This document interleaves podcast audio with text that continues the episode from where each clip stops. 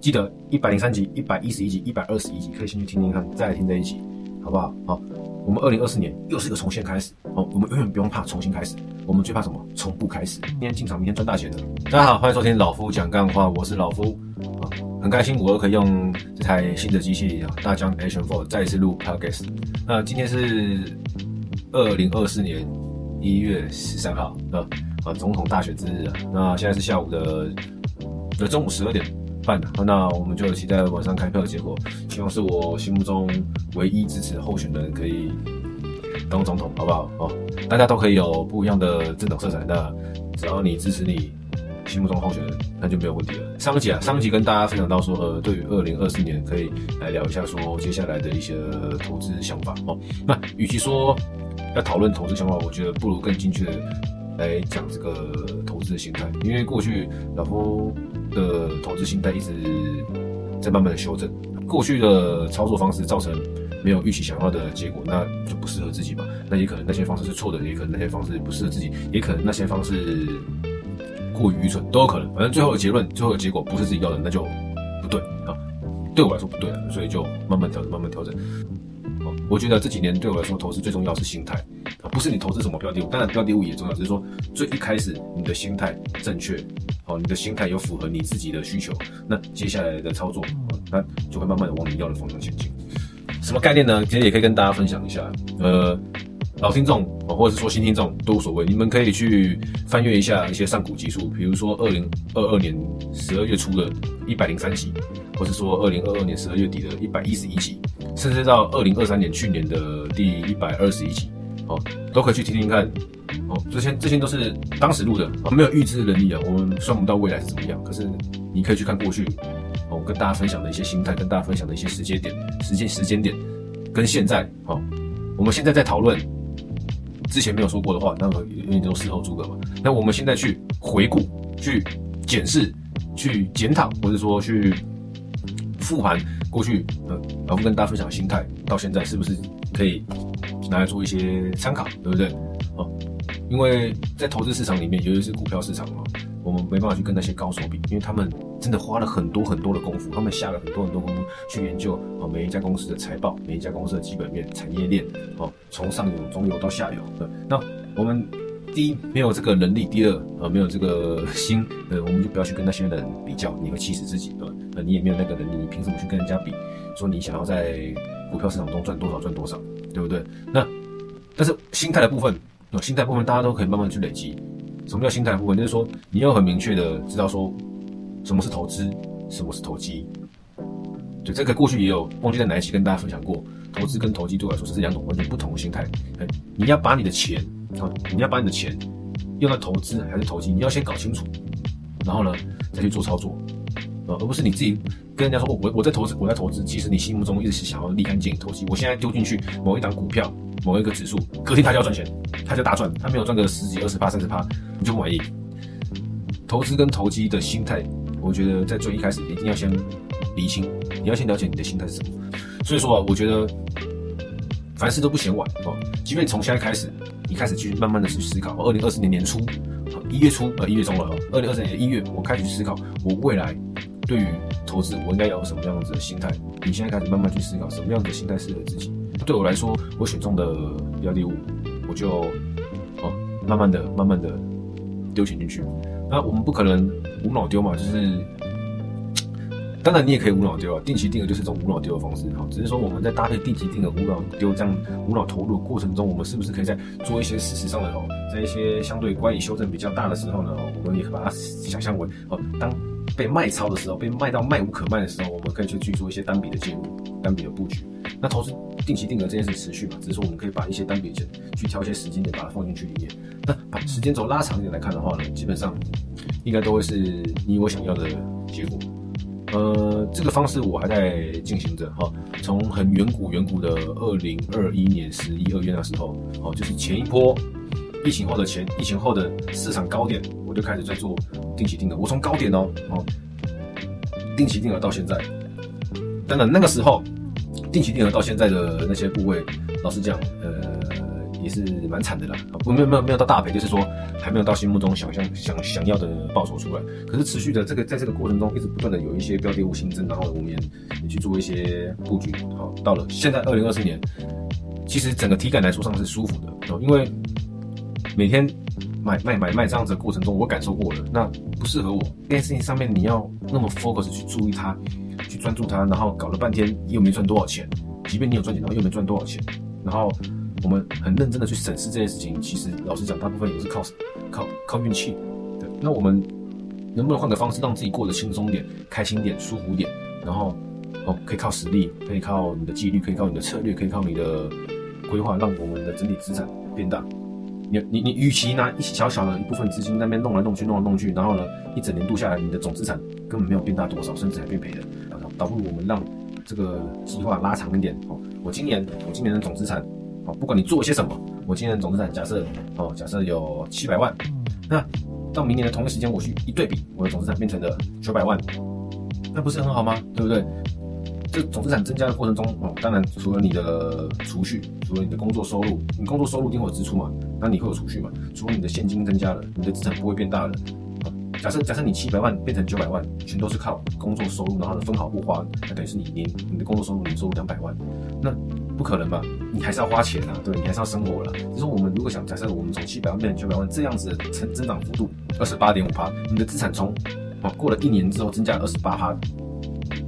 很凶的啊！对，但有很很多厉害的人，我们不要去跟那些厉害的人比，我们就问问自己，你的总资产一年增加十趴，你开不开心？二十趴开不开心？三十趴满不满意？对不对？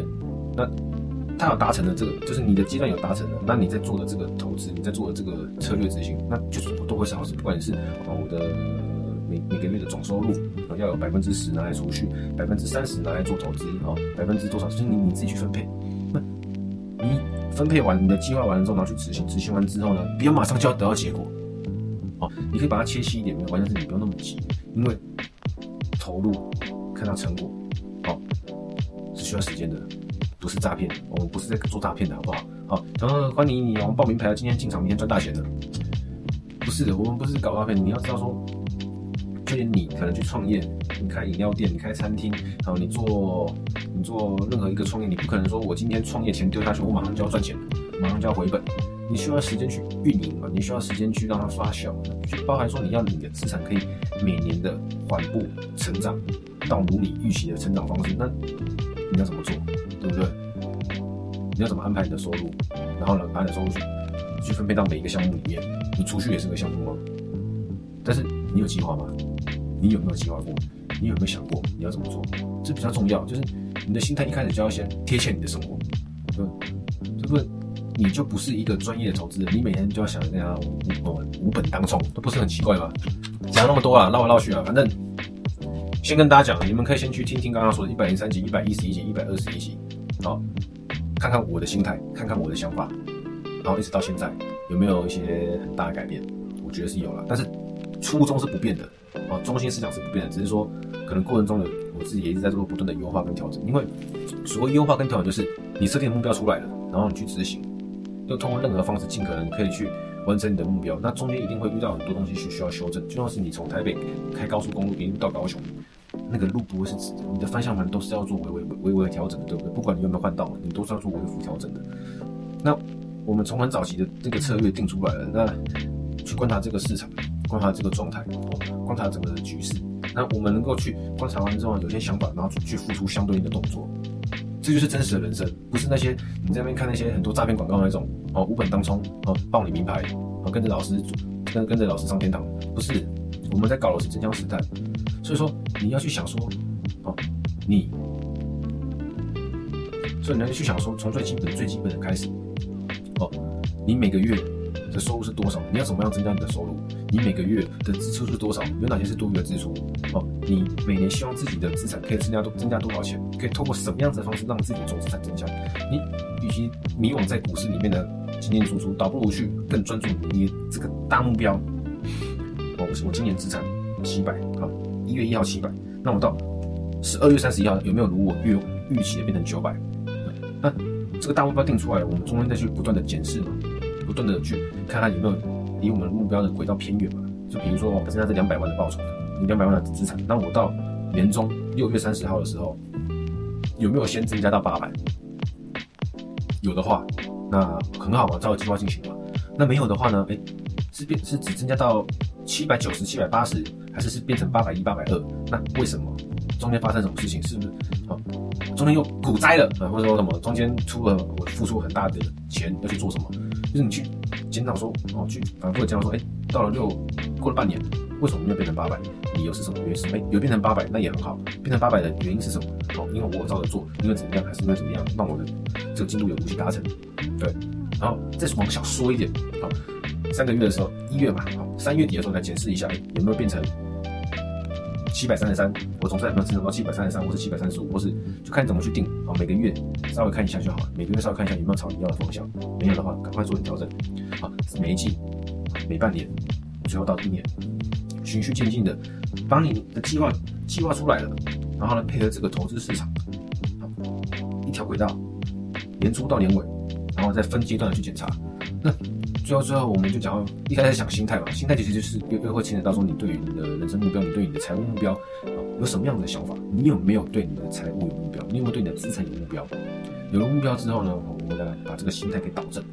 你要的是呢无本当冲，还是你要的是循序渐进？对，心态先导正，心态先哦搞定了，我们再想方法。哦、我的心态我很明确，我的态度就这样，我就是要好好的让我的资产哦稳健的成长，但是我的年收入只有一百，那那我还要吃饭，还要我要我要吃喝玩乐、哦，会有些支出，那等于是说我要怎么样？我要透过我的投资部位，哦，我要让透过我的资产，让我的资产生钱出来，让我的资产哦长大，才可以从总资产七百变九百。那这中间就是我们要想的方法，我们要怎么调整，我们要怎么样的去布建，我们要怎么样的去布局，我们要怎么样的去参与市场。因为你的工，假设你是个领固定薪资，跟我一样，我们是领固定薪资的，我们的收入大概就是那个样子，不不不会不会不会因为今天老板对你赞誉有加而增加，好吧？不会因为我今天把服务客户服务的很好，然后他就给我发小费，不会，对。嗯、然后是一个就像这个金融工金融业的公务人员这样子，然后领着固定的薪资，所以说我就去想说，那我的固定薪资是这样子，然后呢，我还是会有开销，但是我整年度下来我的总资产想要增加这个样子，那我就必须要透过我现有的资产，哦，包含我的收入，怎么样去配合，让我的总资产可以从这样变这样，对，那、啊、我这样想，所以呢就会把我的想法分享给你，希望你们也可以去好好的想一想，哦，不要去针对那些小细节，哦、我今天买这张股票。一张，我希望它明天就变两张。我今天买了台积电，我希望它明天变七百。不要去这样想，好不好？我们要把更重要的重，你要先想清楚，不是想着我当下我要怎样怎样怎样。对，当下的过程每一个环节都很重要哦，这是没问题的。只是我们要去想说，你要先把你的大目标设出来。我一整年下来，我今年要让我的资产哦增长多少？对我来说，这比较简单。你们可以有你们的方法，你们可以有你们的想法，也有你们的目标。但是对我来说，我就会直接设定我今年的资产要增长多少。那中间的加加减减就会是过程而已嘛。主最主要是我要看我的这些过程有没有让我的结论总资产增加到我想要的目标。那我觉得生活会比较轻松，比较不用像二零二三年第一季、第二季那个样子哦。每天在那边现在多多多少钱买多少钱卖，我这个什么什么带量长虹突破，然后我我我要进去。然后什么什么跌跌跌破跌破十日线的，我我要减码一半还是出全部出掉之类的，就是你常常因为那个波动，你要进进出出，搞下来真的好累啊，搞下来真的好累。但是有没有赚到钱？有赚到钱哦，不多。后来到第三季的时候被哦美泰正二，第三季的时候被美泰正二一把吃掉吃回去，那也没有关系，我不会觉得不会觉得不好，就是说我又买到一个教训，那没关系，哦、这三十万就当做去吧。那我们再从头再来，好、哦，留了青春在，不换白来到我们从头开始。就是跟他们说这是过程，那对很多赔很多人钱的人来说都是这些只是小钱，那对我来说，我我心也是蛮痛的。只是我告诉我自己，好，那我从头开始，单子给布好，那我们这次做的方式就跟过去不一样，我们不要再杀进杀出了。然后一些该我们想要长期持有的东西，一些我们需要花时间去累积的东西，我们就也不要买有杠杆、有杠杆的效果在里面。比如说正二，你看到这样子的 E T F， 正二它就是有杠杆，对吧？那从我有点忘记，反正就是第三去年第三季跨第四季左右的时间，我做了一个很大的调整。完之后到现在，最起码我觉得从去年第四季到现在一月的体感哦感受，我是过得相对惬意的、舒服的。然后可以好好的做我的训练，好好做我的练习，好好玩我的运动摄影机哦，我觉得都不会有太多的负担，哦，不用每天担心说我，哦，今天美股然后非半开的不太好，非半收的很差，纳指跌很惨，然后明天台股会不会怎么样？那我手上的那些个股部位会不会受什么影响？就是我我去担心也没有用，但是呢，我可以不用担心，我，哦，就过得更舒服。那过得更舒服就是我自己想要的，对，活成自己想要的样子嘛。过得更舒服，那是我想要，所以我就会依照这样子的逻辑方式再继续把它给加大，把 base 加大，好吧？今天跟大家讲很多啊，心态最主要就是跟你讲，二零二四年心态，嗯，好像没有讲市场，对不对？好了，浅聊一下市场好不好？毕竟这还是跟我的职务有点相关的，啊，哈，毕竟我是理专嘛。二零二四年接下来比较关键的时候哈，就会是从这个呃礼拜五，这个呃这个礼拜五一月十号已经开始，因为那个花旗集团、花旗、摩根摩摩根大通跟富国银行、美国银行，反正各家的大型银行的财报先先开先开跑了啦。那接下来我会陆陆续续的大大小小的财报都会出来。那现在这个时间公布出来的财报是去年第四季的财报，也就是说呢，去年第四季的财报，我一直跟大家讲，去年第三季的财报哈已经有预期，去年第二季的财报也有预期，只要去年第四季的财报呢，百分之八十以上的企业都要优于预期的情况下，那基本上。就奠定了一件事情，就是二零二三年大家都要喊衰退，好，二零二三年大家都不看好经济未来的发展，但是呢，财报一次一次一次比一次好，意味着什么？意味着财报的复苏就在这里了，好，那从复苏格局走完之后，会再有扩张格局。换而言之呢，那我们就可以去期待接下来会不会有一个美股真正的主升段来临，对，因为到现在来说，你就问你自己。你就问你自己，现在你敢不敢买股票？你就问你自己，你现在敢不敢？哦，有没有这个勇气？哦，呃，买一手股票。你就想象二零二一年那时候，全台湾在封航海玩的时候，那种那种情景，现在你有看到吗？没有，现在没有像二零二一年那么疯狂了。哎，二零二一啊，二零二一还是二零二零？我也忘记时间点，反正是那个时候的航海王的那个那个历史传说啊。你现在没有看到啊？即便去年 A I 题材也是也是热闹一下子而已啊，对不对？换句话说，就是现在没有全民在搞股票，但是呢，当然还是有人在买股票，只是不是全民，所以说还没有到这样子的扩张格局嘛。那等于说，我们一直在车上人，那就是还有机会。那我们现在观察什么？我们现在就观察接下来财报有没有优于预期，好，而且最好是什么？非常的优于预期，那才对得起股价，对不对？然后再来呢，哦，通膨的这件事情，哦，它只要还在下降轨道，通膨只要持续的和缓，哦，慢慢的温和下来。那通膨就不是问题。二零二二年三月，联总会暴力升息，为什么？因为通膨。哦，过去教科书上教什么？升息啊，因为景气太好了，哦，所以呢，我们要升息。但是二零二二年景气好吗？没有。二零二二年通膨高通膨，通膨很严重，导致联总会要升息抑制通膨。所以说，当这个主因没了，没有高通膨的问题，没有持续通膨的问题，没有通膨再起的问题之后呢，那联总会降息就不会是不会是因为景气差了，因为过往。二零二零年大降息，为什么？因为那个时候 COVID 十九 嘛，加起来整个整整个股市你看垄断嘛，对不对？想象一下二零二零年的时候，那时候降息是为什么？那时候降息是因为联准会要大撒币，怕景气整个直接毁烂掉。那这一次如果降息的话，前面去的是什么？财报开得好，通膨有和缓，就业呢，哦，就业又很就就业又很热，那降息就叫做预防性降息。就不用那么高的利率了嘛，因为通膨再降压下来了嘛，对不对？那我们就不需要这么高的利率来抑制通膨啦。好，我们就可以慢慢的把利率高利率，好，慢慢的降下来，降到一个比较中性的利率。那什么叫中性的利率？哦，前几天看了一些报道了，反正就不会是 百分之五点五 这么高了，好，大概是 百分之四 这个左右 ，百分之四 这个 百分之四 这个位置会是比较温和的一个一个利率。那换而言之呢，我们接下来就像我刚刚说的，要观察的就是接下来的财报，一月份就很重要了。因为一月份就会陆陆续公布财报嘛，那辉达的 NVIDIA 的财报等到二月，二月底吧，二月二十三号左右。所以说，我们先不管辉达，先看前面这间公司，它陆陆续公布出来财报，只要是好的，八成以上是好的，我们就不用担心衰退，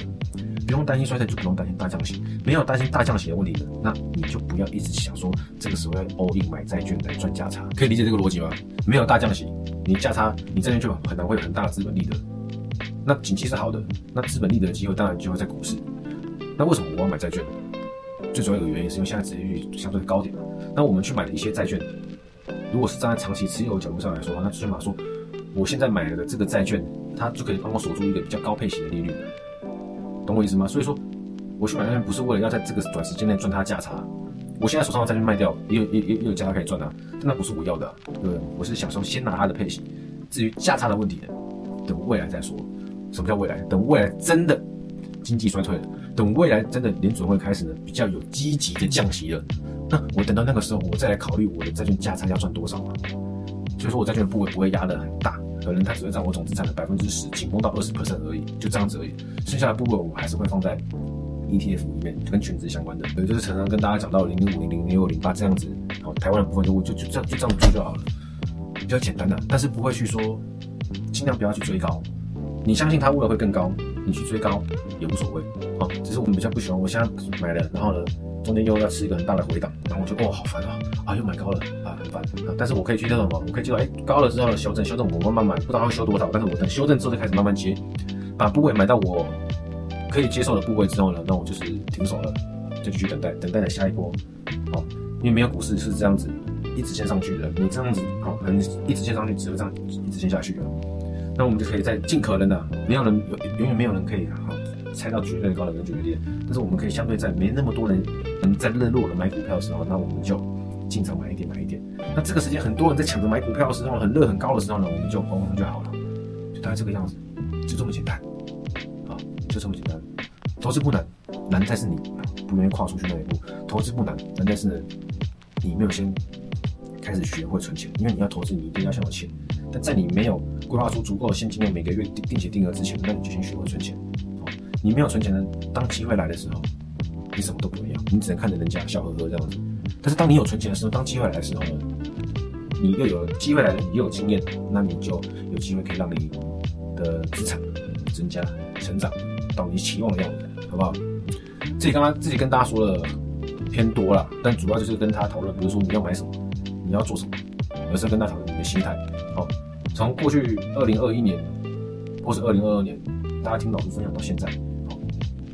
我相信多少有点帮助，没有帮助也没有关系，就当当听听就好了。记得一百零三集、一百一十一集、一百二十一集可以先去听听看，再来听这一集，好不好？好、哦，我们二零二四年又是一个重新开始、哦、我们永远不用怕重新开始，我们最怕什么？从不开始。很棒的时候，很棒的时候，好吧？我们又可以重新开始新的一年了，那我们要怎么样做？先第一步，先把你的心态矫正，好，每一个人的那个陀螺仪啊不太一样，先把你的心态调整到符合你的生活方式，然后我们再去想规划你要的是什么，找方法，尽可能去完成它，好，因为你不要想一步登天一触可及，那是不可能的代志，好不好？好，就先跟大家聊到这里，有什么问题可以在 I G 私讯我，我们可以讨论，有什么问题尽量不要留言，因为这个留言我好像不太会看，你可以在 I G 私讯我，我们可以讨论一些想法，好，我当做学习 ，OK 吗？好，今天这样，人生少一点比较跟计较，你会过得比较快乐。我是老夫，谢谢收听，拜。